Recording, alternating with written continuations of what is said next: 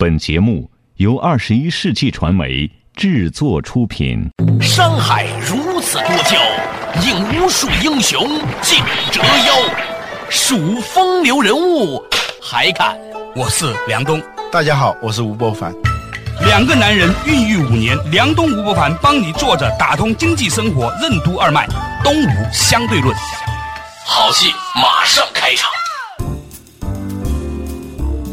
做打通经济生活任督二脉，大家好，欢迎收听东吴相对论。对面的依然是二十一世纪商业评论主编吴伯凡，伯凡你好，大家好。哎，较早之前呢，我们谈到这样一个话题啊，因为工业化而带来的心智模式的改变，比如说我们针对某些问题呢，迅速的提出解决方案了，规模化生产了，等等等等。但是这些观念一旦跟农业结合、跟食品结合的时候，就带出来了一系列的必然的乱象。你今天看到啊，每隔大概半个月，你就会听到某一种的食品又变成了一次化工产品的科普，对吧？从苏丹红开始，到三聚氰胺，到最近我已经完全忘记各种名字了。嗯，那么当我们明白这一点的时候，也许你会发现很多地方可能不能够随意的泛工业化，或者是说把那种所谓的简单的创新思维应用到食品和医疗和教育这一种跟生命有关的领域里面去。嗯，为什么说线性的因果思维是工业化的产物和特点？系统思维为什么反对动机和效果的简单相连？什么是后果延迟？小说《狼图腾》阐述了怎样一种草原生态？为什么说狼是草原的守护神？现在的中国人为什么会产生一种赶超思维？为什么说贪婪是不可持续和破坏整体的？欢迎收听《东吴相对论》，本期话题：心怀敬畏。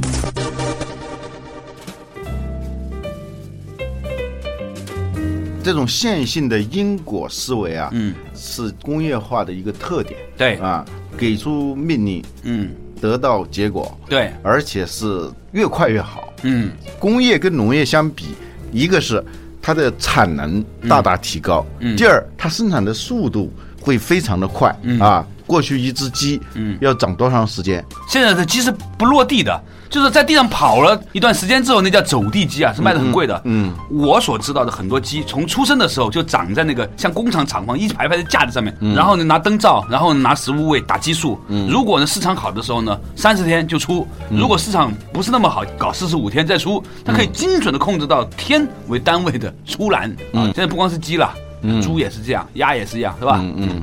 这里头呢，就违反了一个系统思维里头一个非常重要的原则，嗯，就是后果延迟。嗯，我们以前讲到过对系统的敬畏。嗯，原因呢，就是说一个结果，它如果不是一个线性的因果关系的话，在时间上就会延迟。嗯啊，因为你加入了一个变量。这个变量呢，它要跟诸多变量、跟这个系统里头的很多的要素相互作用，最后呢，在某一个时间，你不可预期的一个时间里头产生一个结果出来啊，不是不报，时候未到。对，它不是一个速战速决的过程。对啊，农业跟工业的差别就表现在这种非速战速决的啊。动机跟效果之间的那种简单的关联。对，庄子里头讲的那个寓言，一个老头儿，嗯啊，抱着那个一个像那个水瓮啊那种，非常费力的去灌园啊，而不是说用一个杠杆把它嗯转起来，转起来，然后引一条小渠灌过去。别人问他为什么的时候，这个老人说了一句话嘛，嗯，有机事者。必有机心，对，就是我们刚开始的时候，你会发现说，哎，我要提高效率，然后呢，就要把水呢用这个机车把它引过来。嗯，开始的时候呢，可能都是没有什么伤害的，的确效率高了很多。嗯，但是呢，如果你把这个问题放在更长远的角度看，为什么我们就今天在看庄子的时候，你发现它有它的道理呢？我们的食物刚开始的时候，你可能添加的是一些很自然的。纯生态的一些添加剂，嗯，后来呢，添加一些非纯生态的煎炸着的来的，嗯，开始的时候呢是一年才添加一次，现在呢就一个月一次，最后是一天一次。它一旦走上了这样的一个道路以后啊，它就没有回头路了。贪婪的起源就在于对效率和效果的无节制的追求。对，本来这一次解决了一个问题挺好，哎，我能不能够解决更大的问题？用更极端的手段，更具所谓创新性的手段，让这个结果呈现的比原来的大出好多来。这样一个过程，其实就是一个贪婪叠加的一个过程。对这个贪婪的缺点呢，就是用我们以前的那个评判道德的一个标准。嗯第一，它不可持续，嗯，因为你是不断的想得到嘛。对，啊，你是在破坏整个系统的运作的情况下，得到一个单一的结果和指标，这种过程呢，它一定是不可能持续的。嗯，第二呢，就是这种贪婪，它最终的结果。还是由整个系统所笼罩下的一切个体来承担的。我有一个好奇哈，你说我们今天讲工业化的思维对食品业和农业的影响，嗯。但是为什么这个问题在当今的中国显得尤其突出呢？按道理说，工业化也不是在中国一个国家进行的，你觉得原因在哪里呢？我觉得我们有一种思维，进入近代以后，嗯。我们有一个所谓的三千年未有之大变局嘛，嗯。啊，就过去中国是世界的中心嘛，嗯后来一下子发现自己别人抛得老远老远以后，就有一种赶超思维，嗯。那就怎么可能用最快的速度来把别人给超过去？嗯，为了达到这样一个目的呢，那我们可以采取很多很多的那种极端的手段常。规手段。对对，不管是以那种冒进的方式也好，都是为了在短期内迅速的达到一个指标、啊。我们以前讲过那个狼图腾里头的那个故事，实际上就是一种用极端的手段达到我自己眼下一个非常明确的一个需求、啊。比如说狼，嗯，如果你没有系统思维的话，狼肯定是很有害的嘛，嗯。啊，它吃我们的羊，吃我们的马，呃甚至是吃人，嗯，你没法对狼有什么感情，嗯，所以草原的年轻人听见老人说这个草原狼是草原的守护神，他们觉得是一件很荒唐的事情，嗯所以后来呢，以最简洁明快、最狠、最准的那种方式去解决这个问题，就把狼给打掉。嗯啊，打了他一个都不剩。用这种方式呢，是解决了好多问题。一下子放羊的时候就不担心狼了，放马的时候觉得非常安全了。但是狼一旦消失以后，他们才知道这个后果延迟啊，嗯啊，这个延迟的后果，它不是一下子就显现出来的，它是一点儿一点儿的显现出来。所以说，我们有时候那种灾难的可怕性，它不是说突然一下子来，突然一下子来，反正就接受了嘛。但是如果一个灾难是一点儿一点的来临的时候，让你会陷入这种极度崩溃的状态啊。狼一旦消失以后，兔子就无节制的繁衍，导致整个草原上到处都是兔子洞，好多马就废了。为什么呢？它一踩那个兔子那个洞空了嘛，啊啊那个脚就崴掉了。崴掉了。哦哟，呃，这还是小事儿，关键是由于兔子本身吃很多草，嗯而且呢，那个兔子洞是破坏那个草原的，嗯所以对草原的这种表面的这种生态的伤害非常大。紧接着就是旱獭繁殖的也非常快，旱獭的洞是隧道式的，这种洞呢就是土行孙。呃，对，在里头那个弯弯曲曲，像那个迷宫似的，这样它就可以取暖嘛。嗯，呃，一绕那个寒气就进不去，所以呢，他们过得非常舒服。但是当那个旱獭洞越来越多的时候，蚊子也会越来越多，因为蚊子找到了这个藏身之所。每年的冬天来临时候，它会冻死好多蚊子。但是有了这个旱獭洞以后，这个蚊子就大量的就聚集在这个旱獭洞里。防空洞里面了啊。啊，对，来年夏天的时候，整个的草原上就出现了蚊灾啊。这个蚊灾什么概念呢？就是所有的马的身上都像铺了一面毡子似的。它 其实就全是那个蚊子，马呢用它的马尾巴那么刷的，全都是红的，沾满了鲜血，但是蚊子还是打不死，所以最后那个一头头的马就活活的就被那蚊子叮死。那南不吃马了，结果最后那个毁灭的程度还可怕。过去呢是那些弱的马，嗯，跑得慢的马被吃掉，现在是不管什么马，全一下子都死掉啊！最一个意想不到的一个结果是草原人口的膨胀。牧民啊，男人他是白天出去放马，嗯，很辛苦的，嗯。放马放羊的时候，他必须得时时刻刻盯着了，因为狼时时刻刻都可能会来袭击对他的羊群，袭击他的马群。对，这样呢，他一天下来就累个半死，回到家里头的时候就呼呼大睡。那个晚上呢，妇女呢就承担了一个赶狼的一个职责，就羊群回到羊圈的时候吧，狼还会来骚扰。对这样呢，妇女呢就不能睡觉的，就要带着猎狗不停的要赶那个狼，这样呢导致这个人口啊非常的少。嗯，在草原上人口他们能够产人的这个机会少了，嗯，对。后来这个狼被打掉的时候啊，男人白天放马放羊的时候都是在睡觉，晚上回家之后就可以不睡觉了，呃 对精力无限。呃，那女人呢晚上也不用赶狼了，所以导致这个草原的人口的膨胀很厉害。嗯这样呢，你想想。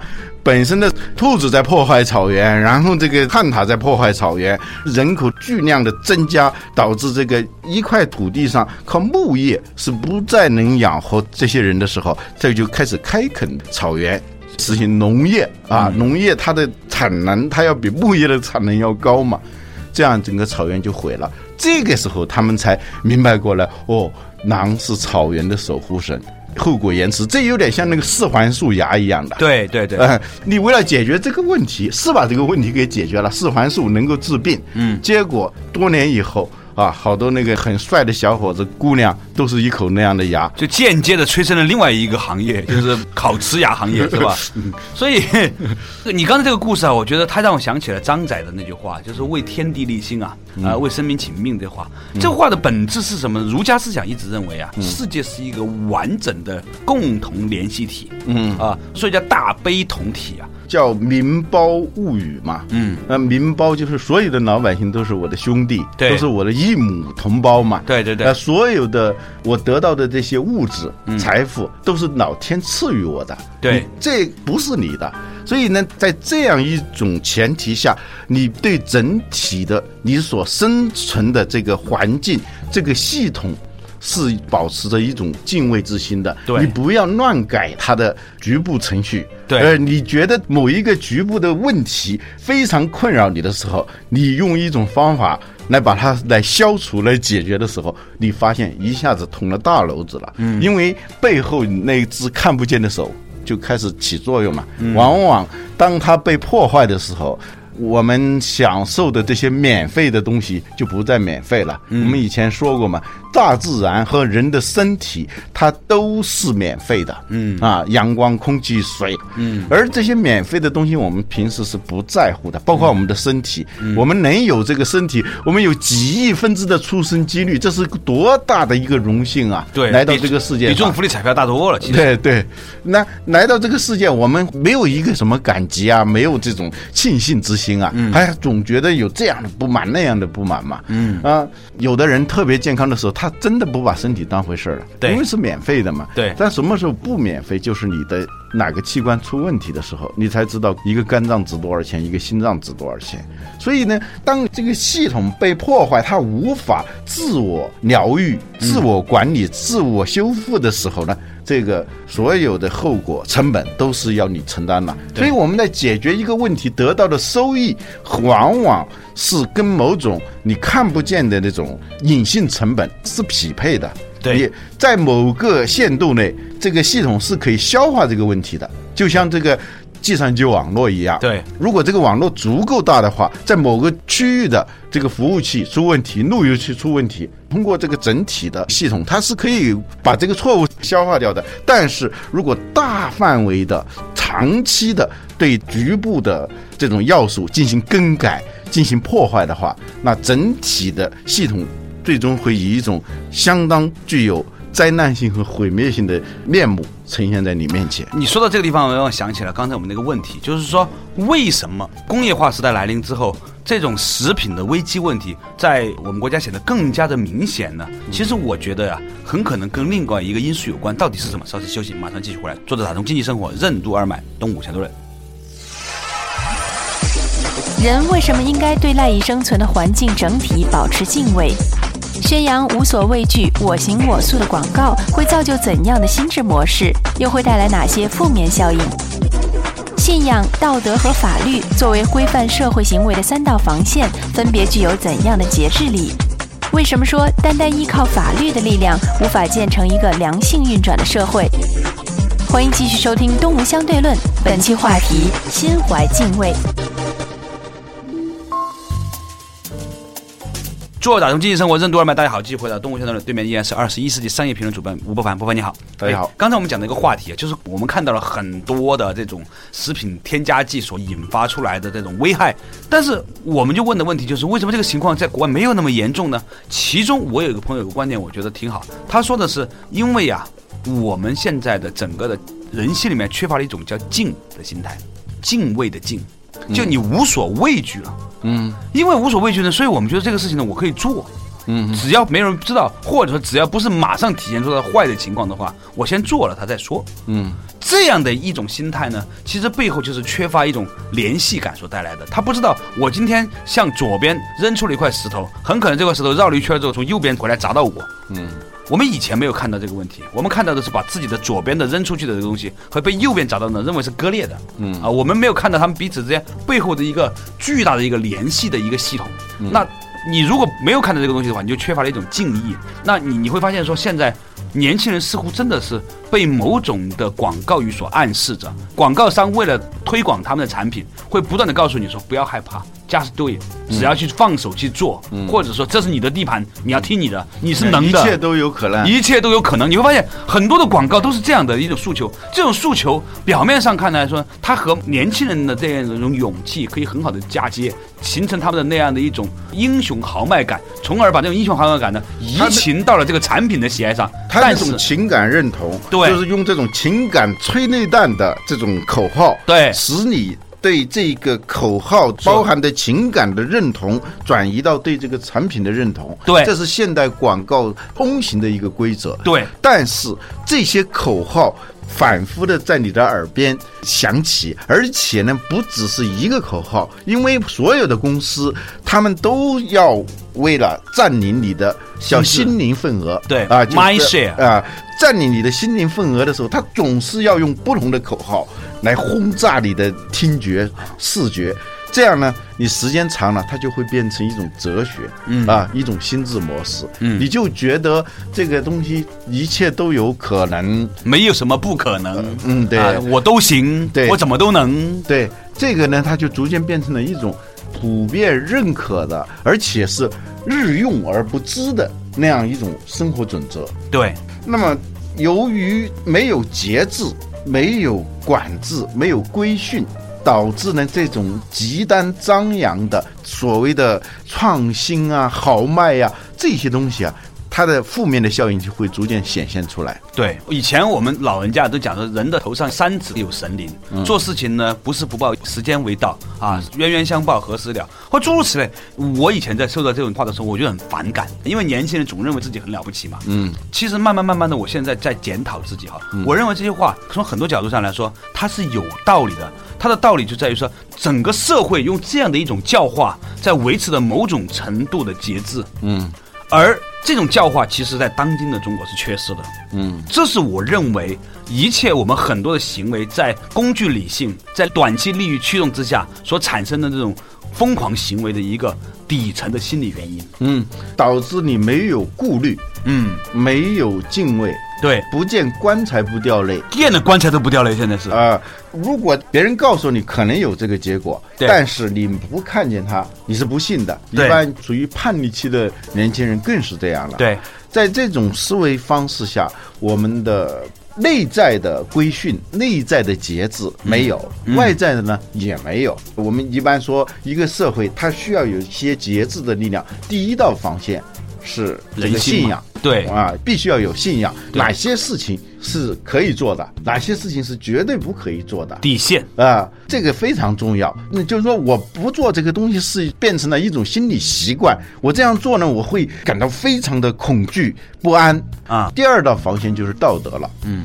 道德呢，它是别人的对你的评判和自己的内在的。道德规范的一个结合，对。啊，当你做这个事情的时候呢，首先是良心上有不安，嗯，第二呢，你怕别人的那种审视的目光，嗯。啊，而且你这样做的这个结果呢，会给你导致一系列的那种障碍啊，提高了你的生活成本。呃，对，那本身它有一个自动惩罚机制。对在这个时候呢，你除了内心的节制以外，有这个道德的这种节制。对实在不行了，它还有一道，对就是法律。对你还敢越界，那最后有一道防线就是法律。对你看看我们在食品工业里头，首先从业人员的信仰是什么？敬畏是什么？他的信仰就是赶紧的把这个东西卖出去。但是呢，我做的东西我未必自己吃，或者自己只留下一部分很特殊的东西给一些特殊的人吃和给自己吃。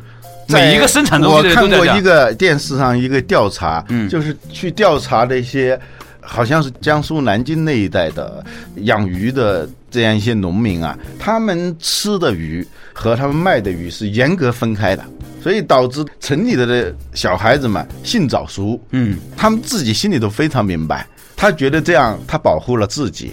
但是你想想，你不可能什么东西都自己生产。在鱼这件事情上，你是有控制权的，对你是有知晓权的，对哈，你跟别人造成了这种信息不对称，对所以你获得了某种优势，但是你不可能天天只吃鱼啊。对呀、当所有的人都按照这样一种原则来行事的时候，最终它是平均的，对这个成本，对它一定分摊到每个人头上来的。对，如果每一个人都能够尽好本分，这个社会上其实已经很好了。嗯，我们花了很多的时间去要求法治健全，我认为这是最等而下的一种思考。那是没有办法的办法了。对，当然了，这个东西法治的的确确是要健全，健全是次要的，因为永远法律都会落后于实际情况。对，如果没有内心的敬畏、良知啊，还有这种道德规范的话，那么最终就会变成一种法律跟刁民之间的猫捉老鼠的游戏了。对你不可能得到安宁的。再完善的法治体系下，他都有人来作奸犯科的。对有一句话嘛，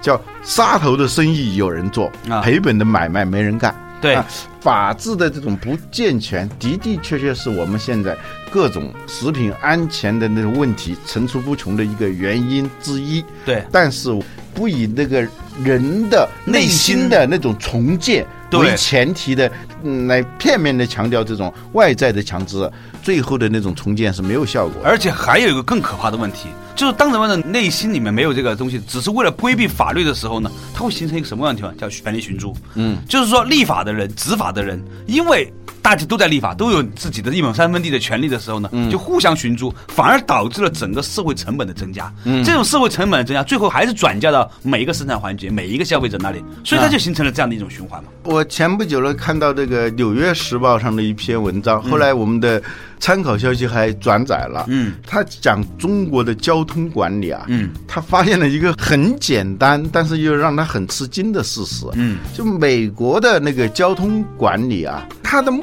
的是什么？是为了改善这种交通的状况。对，我们的某些地方呢，他看到的那个状况是相反的。交通管理的目的不是为了交通更改善，而是为了罚款。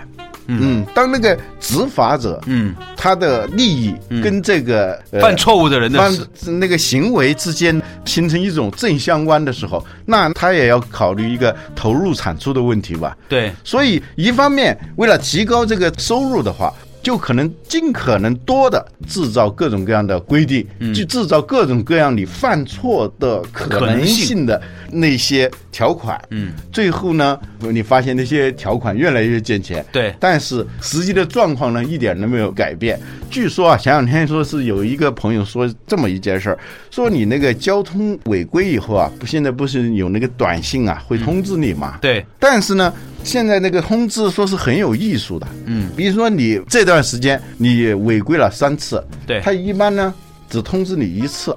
如果是三次甚至更多的都通知你了的话呢，嗯，你就会对这个问题就会非常重视了，嗯，你就马上就是这种防范意识就很强了，对。这样呢就意味着你就不犯规了，你不犯规直接导致的是相关收入减少。对 对对，所以呢，他采取这种这个月三次犯规三次我通知你一次，下个月呢，如果你犯规的次数少一点啊。或者没有呢，他就通知你这个月犯规的次数，反正最后钱是要收回去的，但是他不要让你有一个很强的这种交通安全意识，这这个很恐怖啊！这这很可怕的一件事情。我曾经听说过一个谣言啊，这个谣言可能需要终结一下啊啊，就是呢，有些地方呢，为了搞这个探头啊，嗯，但是这个探头是要投入的。后来呢，大家说干脆集资吧，嗯，啊，我们几个人集这个资呢，去搞这个探头。那这个探头拍下来的呢，罚的款里面百分之多少呢？归投资人所有，是吧？但我认为这是个谣言。我朋友跟我讲，是一种夸张的一种漫画式的方式，表达了一个观念，就是说有些时候光制定一些条款是不太管用的。对，但是呢，我觉得说这种谣言我们要坚决的防范它真正的发生。嗯，罚款是为了管理交通，还是管理交通是为了罚款？这种两种思维方式、行为方式导致的这个结果，那是可想而知的，这是很不一样的。对，所以呢，我觉得啊，呼吁更严格的管制，增加违法成本，对，这肯定是有用的。但是，我觉得我们在意识上。我们千万不要迷信外在的这些东西，对它有用，但它的用处还是有限的。嗯，最重要的东西，我觉得应该是内心的那些条款。嗯，就我自己给自己立定的这些条款。嗯，但怎么能形成这些条款呢？当然，第一个我们要改变这种世界观。嗯，就是某种程度上来说，我们的社会，尤其是教育的这个机构啊，要有意识的觉醒。广告商为了卖他的产品而过度强化的无所畏惧的自我中心主义，会提高整个社会的运营成本。嗯，他在输入某种商业产品和服务的时候，他无形当中会输送一些价值观。嗯，而且是润无细无声的、长年累月的。这种输入会改变我们的那个心智模式。嗯，当然这不可能像路易十四说的这种“我死后哪怕洪水滔天”那样那种极端的心态。但是呢，我们经常会无所顾忌、无所敬畏，把所有的目光都集中在眼下的这种效果。这样一种思维方式和行为方式，是一定要从教育的每一个环节里头尽可能的剔除。对，在节目结束之前呢，我想跟大家分享一个当年的我的访问。当年我是学广告的，后来呢，我有机会采访了很多的资深的著名广告人啊，包括现在已经过世的台湾奥美的这个孙大伟先生。我问他们一个简单的问题：作为一个广告人，由于商业的需求，你们卖掉了很多可能人们不需要的东西，你会感到愧疚吗？